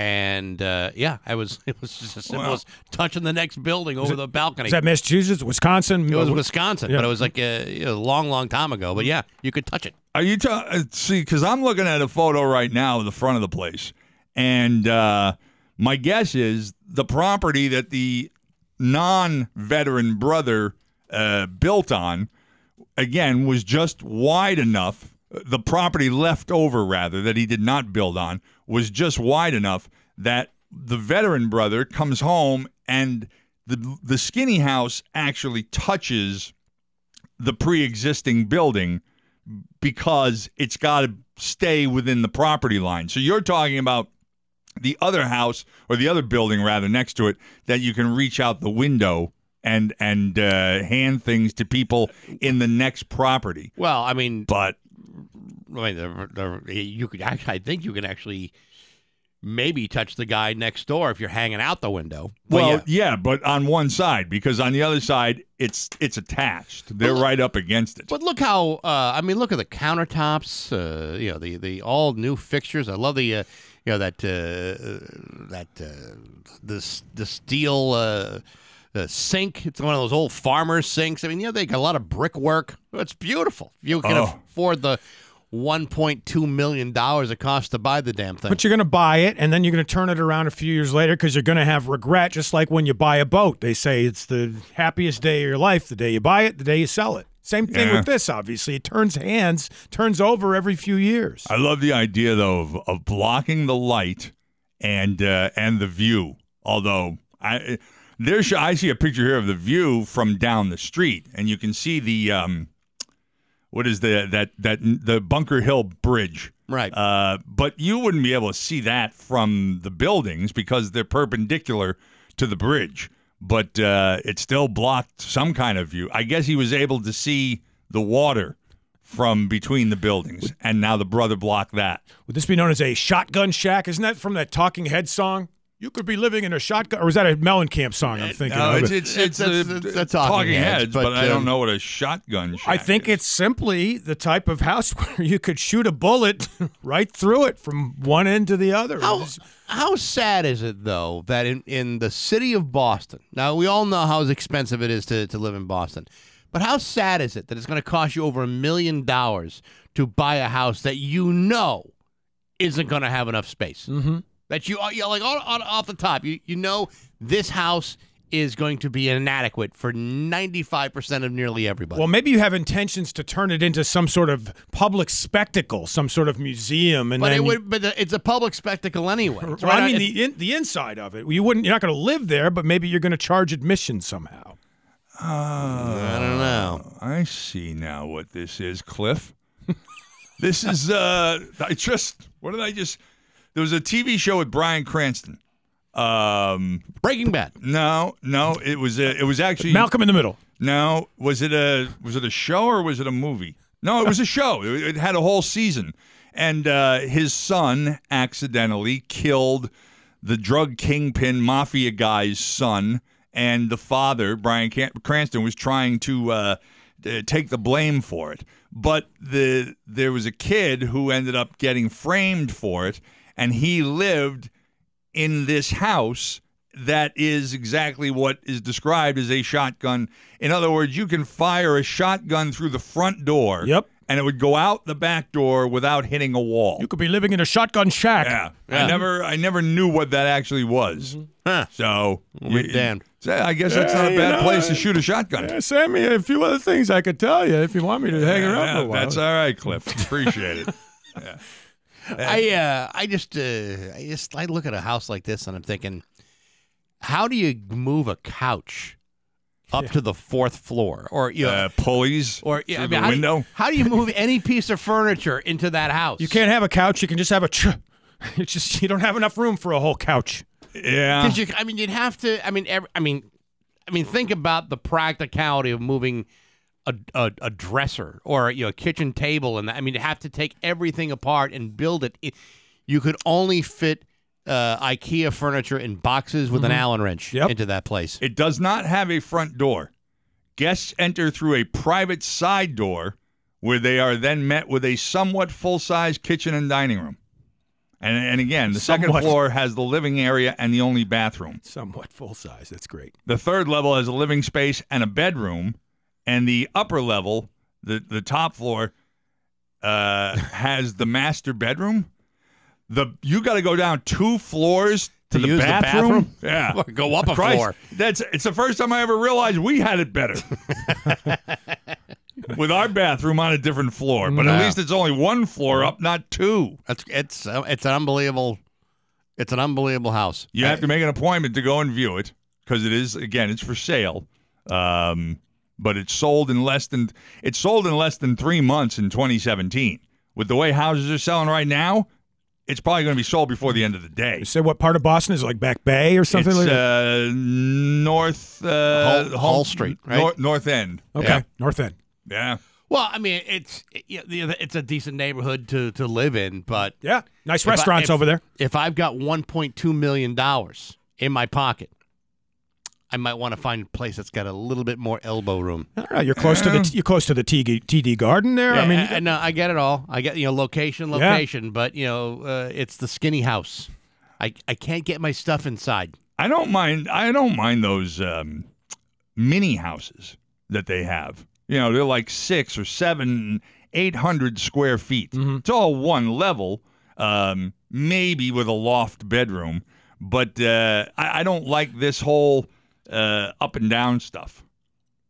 No, I don't. I don't really. It's too much. I don't really care for that either. Yeah. I'm, I'm, I'm not. Uh, I'm not really. Uh, I mean, you're. I mean, usually a stairmaster every day, so it wouldn't be. I mean, you could. You could handle that. It's different. I tell you, it is different. When we went to uh, we went to Block Island last weekend, the cliffs uh, on the side of Block Island, right. There's an area where there are stairs that you can go down to the beach.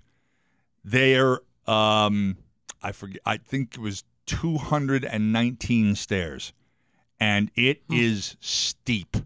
And and and I do well over four or five hundred stairs each workout on the stairmaster, but that's a little bit different. When I had to stop three times coming up these stairs on that cliff in Block Island. It was it's a different kind of motion with different muscles Yep. and yeah i would not want to live in this house with that much i gotta go to the bathroom i'd be sleeping in the tub i'm not going back up two floors to get back into bed at 2 a.m my alarm's gonna go off at 4 I got, I got news for you. You know, in, in an emergency situation, I'm opening up one of the windows on the far end of the of the house Yeah. and going outside the window. yeah against my brother's place Absolutely. Hello, neighbor. It's 820 with Bax and O'Brien and Rock 102. You like stuff for free? I love stuff for free. You wake up in the morning? I wake up in the morning. Are you hungry? X 4400. It's 8.30 with Bax and O'Brien and Rock 102. Filling in for uh, Steve Nagel with news is Dave Coombs from Lazer 99.3. Well, hopefully, everyone's back up to full power. Last night, severe thunderstorms sweeping across Massachusetts in our area, northern Connecticut as well, causing isolated power outages. Over 22,000 customers were impacted. High concentrations in Westfield and the vacation spots, as John was referring to Westhampton, Southampton, and Easthampton. Yeah the hansons No real destination in any of those towns. you probably also could take an entire street's worth of houses and not have it equal the price of a single house on those other hamptons About three or 4,000 of us in Enfield, and I include myself, were without power for roughly five hours last night while they sorted things out. yeah but you were in tommyville Yes, that's right. Uh, it's uh, you know, I mean, downtown. You you you lose power downtown. Yeah. and then uh, phew, Well, I'm- looters and rampagers. Well, I mean, I hate to, you know, I hate to, you know, repeat myself, but you know, when you're alone and life is making you lonely, Uh-huh, you can yeah. always go Yeah. downtown. And uh, by the way, I do live in the famous rug factory in Tommyville as well. All right. Well, I wouldn't have necessarily given my address, but that's Eh, okay. There's so many buildings there. Nobody really will find which, me. which unit and what is your social security number while you're at it? I'll give that out later on.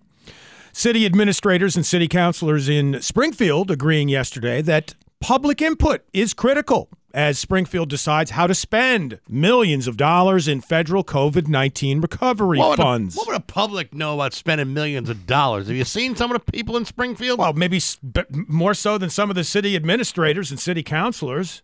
I mean, they're not all geniuses, are they? no. Uh, not at all. So, anyway, these city administrators agreed that councilors and members of the public need to be kept, quote, in the loop on expenditures, and plans call for, quote, community listening sessions. Who said that the residents and the council should be kept in the loop? city administrators? Doesn't, So, in other words, they're the ones who will be spending the money, but they're trying to say, "Oh, don't worry, we'll we'll listen to your suggestions. yes. We'll just ignore them, but at least we'll listen to them." Well, and again, those community listening sessions, John, are scheduled for scheduled for September and October, but it doesn't say where and exactly when. And Yeah, the administrators are going to do what the administrators are going to do. Anytime there's someone says we're going to have a listening session, you know no one's paying attention to whatever's being said. Tom Sarno and uh, uh, Ed Peculiar and um, Pikula. huh? Pikula. and uh, and uh, why can't I think of his name? Uh, Kevin Kennedy, or did he retire? He retired. Yeah, well, whoever the city planner is, those are the guys that are going to be making the decisions, and I can't remember who it is. Well, one of your other favorite guys, Shane Brooks, the city council president in Chicopee, is involved in the study over what's gone wrong at the River Mills Senior Center, where director Sherry Maniac has been placed on leave while there's an examination of the allegations posed against her. Brooks would not release any of the information about the allegations, saying the city cannot legally discuss personnel matters and that she, Ms. Maniac, has a right to privacy. If only one of us had convenient access to Shane Brooks at all times. Having the access and using the access are two different things. Come on, John, it's important in this case. But the interesting thing about it is uh, that normally it would be the mayor who was looking into this, but uh, John Vieau has removed himself because of a of a conflict of interest. He and Ms. Maniac used to be in a relationship, so. Uh, That was not part of the Mass Live article, by the way. Yeah, it was. Oh, it was in there? Yeah, Okay, I missed yeah. that part. Sorry. Yeah, no, I wouldn't give that kind of personal information out. That's true. not about somebody else. Well, how long ago was it? I I don't know. They're, they're not saying. I mean, it, it, it- let's just say, for example, uh, you find yourself in a situation where you have to deal with the girl you took to prom. Now, in your case, uh, it's your mother, but for the hey, rest hey, of us, hey! Mine was a. I told you, mine was a stripper.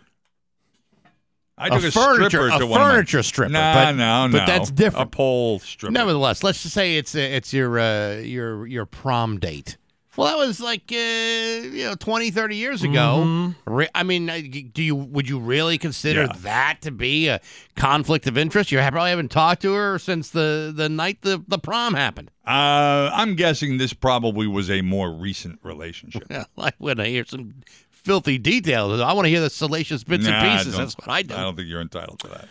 Uh, Shane Brooks would also not disclose if the leave for Miss Maniac was paid or unpaid. And while she's on leave, Holly Angelo, the assistant director of River Mills, will be overseeing operations.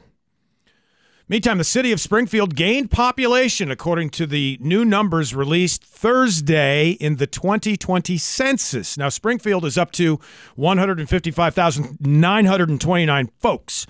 Hampden County as a whole grew just half a percentage point. As for some of our other key areas, Holyoke lost population, Chicopee grew slightly. Westfield shrank a little bit. Hampshire County's population up nearly 3%. Northampton grew by about a 1,000 folks. Franklin County shrank by a half a percentage point. Greenfield was up slightly, and the Berkshires shrank as well, while Boston grew by about 9%. Well, Berkshire's regrew though. The, the shrinking. Mm. was the loss of Bill Cosby, and now that he's back again, uh, the numbers are the same. Yeah, now now they've evened out. Yeah. Although I think if uh, you know if Bill Cosby moves back to Shelburne, you're going to see a lot of people in that area moving out as a result of it. That's true. Jimmy Fallon was talking about all of this on his late night show last night. The results of the 2020 census just came out, and for the first time in American history, the number of white people went down.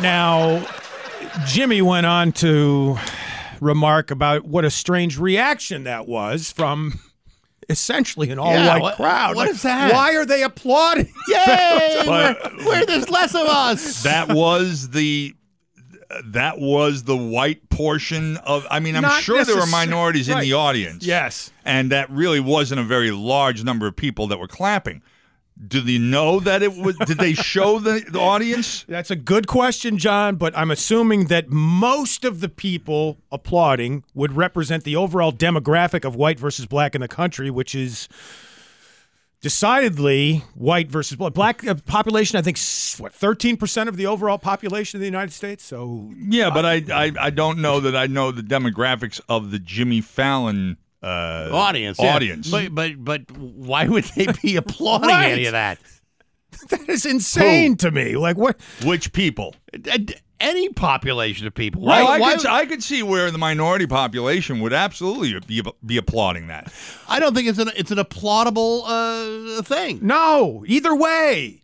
You don't applaud that. You don't you don't think that when the white person is no longer the majority of this country that the minorities are not going to be very very happy about it? Well, I mean, not publicly applauding in a theater full of people that's being hmm. televised. Yeah, I I don't know. I don't know. They're not being televised. Nobody. Again, we don't know. We don't see who's who's cheering in the audience. But I could absolutely see where minorities would be cheering that. I don't know if if like the, you know the cultural sh- shifts in population are really something to be applauded or booed. I don't I don't think it really sparks a Oh, reaction well, It- or it should. I guess you haven't been paying attention then.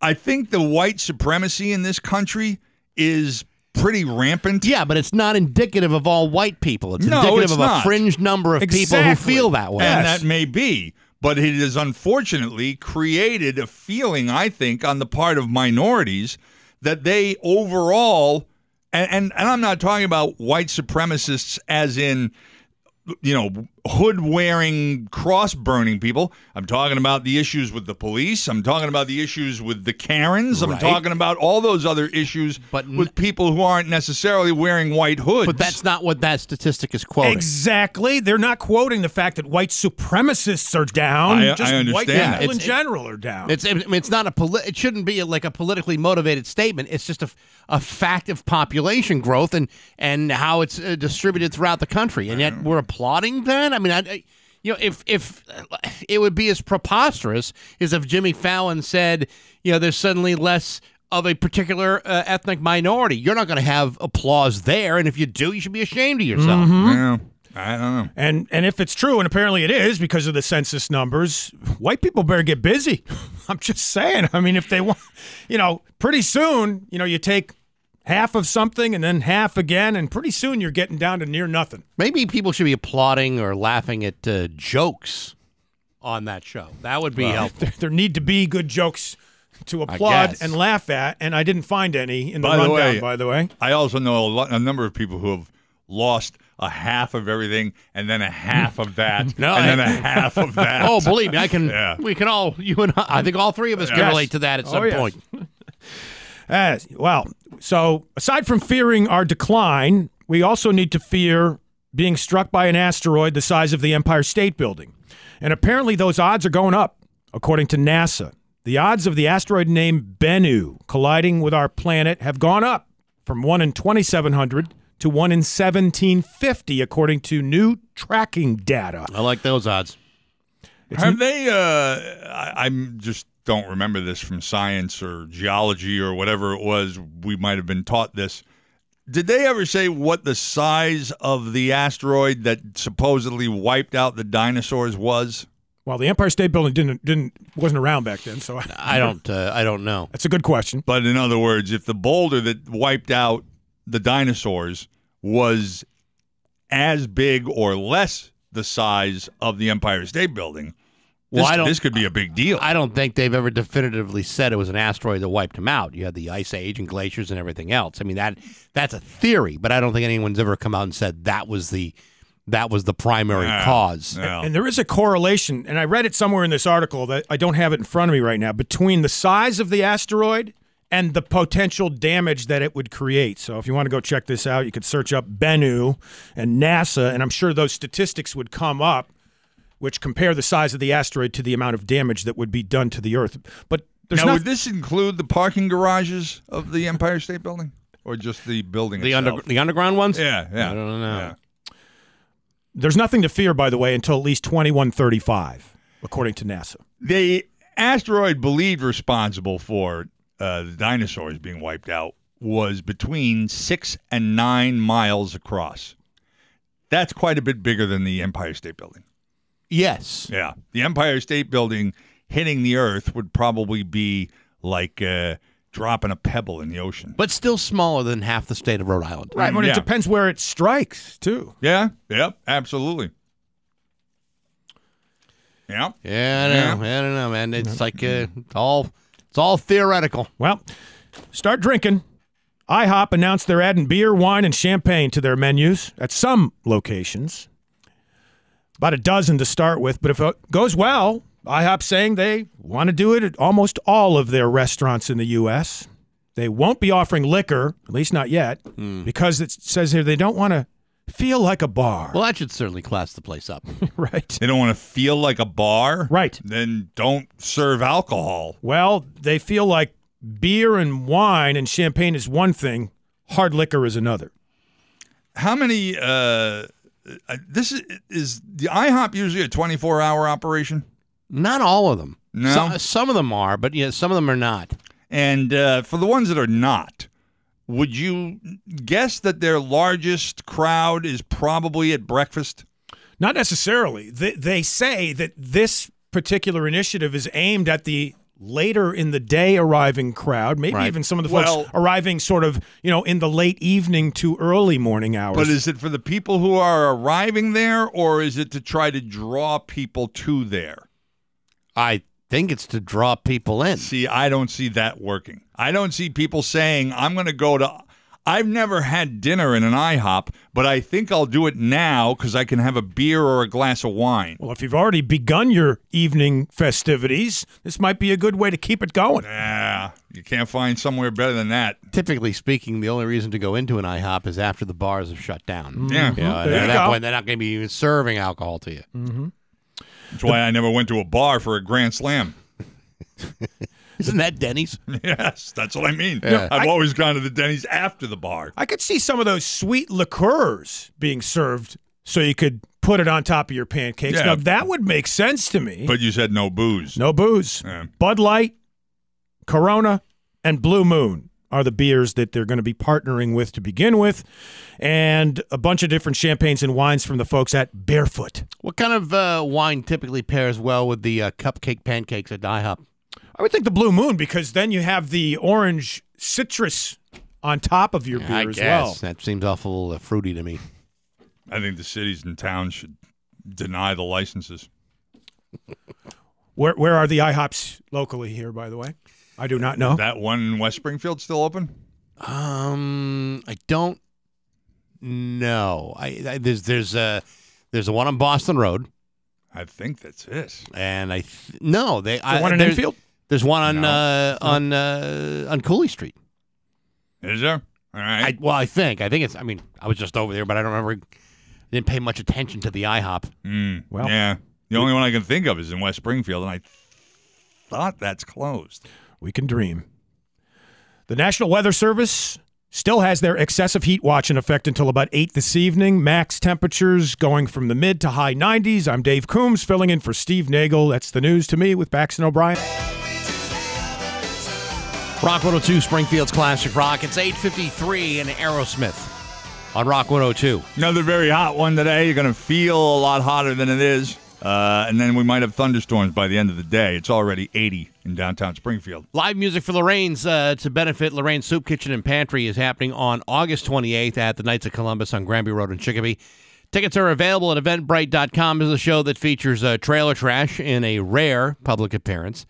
Uh, also, Completely Unchained, the Van Halen tribute, and Bad Magic, the Godsmack cover band. They'll all be there uh, on August 28th, and we happen to have a four pack of tickets that can be yours to the 10th caller at 293 1021. Good luck. You know, not to get into these continual discussions about these people who have a problem with either getting the vaccine or now, more importantly, the ones who have a problem with people wearing masks. Well, it seems like you are getting into that discussion. I, I just I don't understand. Uh, they showed a video last night where uh, people, protesters, were getting into the faces of and making threats to healthcare workers. If you if you turn on the news now, whether you believe things or not, the hospitals in many places are nearing capacity. The staff in these hospitals are nearing exhaustion. The healthcare system itself is nearing collapse. And you're standing in the face of nurses and doctors and telling them, I'll get you because they're suggesting you wear a mask? I don't understand this country. And, and and you know, Fauci was saying, look, at the reason we've beaten polio, the reason we beat smallpox, the reason we beat the measles is because we acted together. We all got the vaccine, and that's how we got through it. You're standing there yelling in the face of a doctor or a nurse who's worked 90 hours this week. You're an idiot. Well, you know, I, I, I try often to put myself in the shoes of of people with differing uh, opinions and, and points of view. I find it hard to imagine how you you don't do it. I understand though that don't do what wear the mask or do the protest. Uh, you, you get the vaccine. Oh, you know, yeah. comply. You know, wear the mask, social distance. I can understand that you know uh, that for the most part this has been left up to choice, and that people are really bugged out about the idea of mandates. That seems to be a real problem for people, mm-hmm. and I can understand that because in some ways, public health has now intersected with our our with certain freedoms and privacy. and we're it's we've uh, we have not had to face this in a very long time where you're trying to reconcile which one takes more precedent. Now, I've made the personal choice to get vaccinated and to wear masks when when necessary and to keep uh, distance from people. I've made that choice. That was been uh, given a choice of either doing it or not doing it. I chose to do it. The problem is is that we're trying to we're we're, we're putting our politics ahead of trying to be mindful that we got a pandemic around here. There's a lot of people getting sick. Lots of people are getting really sick, and some of them are dying. Fauci's right in a, in a lot of ways here. I mean, you know, compliance was the reason we were able to beat down some of these other, you know, really problematic diseases of, of the past. But there are some people that are having a real hard time kind of getting out of their own way on this. Yeah, well, and, and and doing the right thing. If your problem is with the rules, whether your governor or mayor or health department is su- suggesting ma- uh, masks or not, those are the people you have a problem with. You don't stand in a parking lot screaming at doctors and nurses who are the ones that are going to be keeping your ass alive despite their possible knowledge of your opinions. No, I agree, and I I also think that it's wrong for for people to start you know showing anger and contempt for people who are mm-hmm. wearing the masks. Yep. and who are trying to be compliant. Yeah. You don't you don't know what motivates someone to continue to wear the mask any more than you know motiv- know what motivates someone to either get the vaccine or not get the vaccine. Yeah. To me, that's that is really overstepping your bounds. Everyone has the right in this situation to make their own choice. That's the way it's kind of been set up. But having said that, if you put the whole situ- the whole situation into perspective, it's kind of hard not to want to be protective of yourself and the people you care about. Mm-hmm. That's how I see it. It's crazy. Uh, 858 with Bax and O'Brien and Rock 102.